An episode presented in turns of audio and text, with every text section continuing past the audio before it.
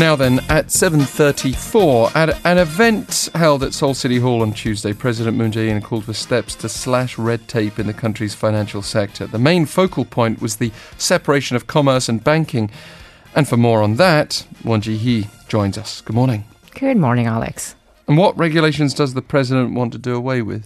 So, under the current Banking Act, internet banking businesses have struggled to raise capital uh, due to the separation of commerce and banking, as you mentioned. That principle was introduced to prevent banks from being used as companies' own private funding source. So, it stipulates that non financial business operators cannot hold more than 4% of the total number of outstanding voting stocks of a bank. So let's walk through some of the local papers, shall we? Can you can you guide us, please? Mm-hmm. So I'll start with 국민일보. The paper said the government began changing its strategic direction of economic development from income driven growth to innovation led growth. A case in point is President Moon's remarks on regulatory innovation for internet only banks made on Tuesday. Now that President Moon pledged to ease some regulations that ban non financial companies from owning more than a 4% stake in a lender, uh, prospects for internet only banks' expansion will receive a major boost. However, the paper warned that the government must take great precautions as it creates exceptions for virtual banks, since big corporations could potentially exploit uh, the banks as their private vaults if they are allowed to raise their controlling stakes. Um, the current banking law is aimed at preventing primarily chaebols from taking advantage of their controlling to use money deposited by ordinary folks like you and me. So if exceptions are made for virtual banks, uh, they could jeopardize the health of the, the nation's entire financial system. So that's why some economists have cited the 2014 defaults by now defunct Tongyang Group as the most potent reason to maintain the regulations. Mm-hmm, that's right. Tongyang was accused of selling its short-term debts to retail investors through its financial affiliates, even though the group's owning family knew all that well that the group's non-financial affiliates would not be able to pay off their debts. More than 50,000 individual investors who bought Dongyang's uh, commercial papers were estimated to have lost their money.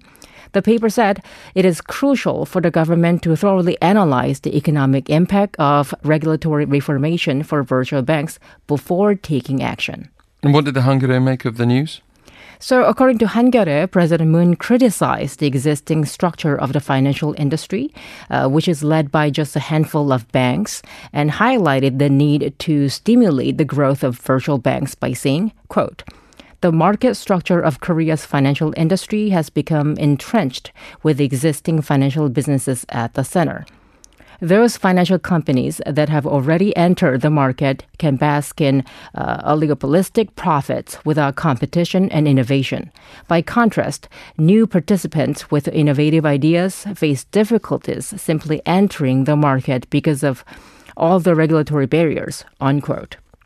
President Moon also urged the National Assembly to take the initiative in supporting this deregulation effort through legislation. Indeed, he asked the representatives of the ruling party to quickly deliberate and pass a number of financial innovation related bills, including the Special Act on Support for Financial Innovation. The paper said the government decided to work out supplementary apparatuses to limit conglomerates from becoming large shareholders and ban their transactions to prevent virtual banks from becoming their private vaults. And left leaning civic groups haven't been so fond of President Moon's decision on this issue. You are spot on. Uh, not only the liberal civic groups, but also the Progressive Justice Party has strongly opposed President Moon's decision on easing regulations for virtual banks. They argued that the government will not be able to adhere to one of the most important principles of Korean finance, which is the separation of banking and commerce if it makes exceptions for internet only banks. The paper said although President Moon has repeatedly said speed and timing are everything in deregulation for innovative growth, it is equally important to have citizens on board through helping them understand the logic behind the government's decision and forming a social consensus on this issue.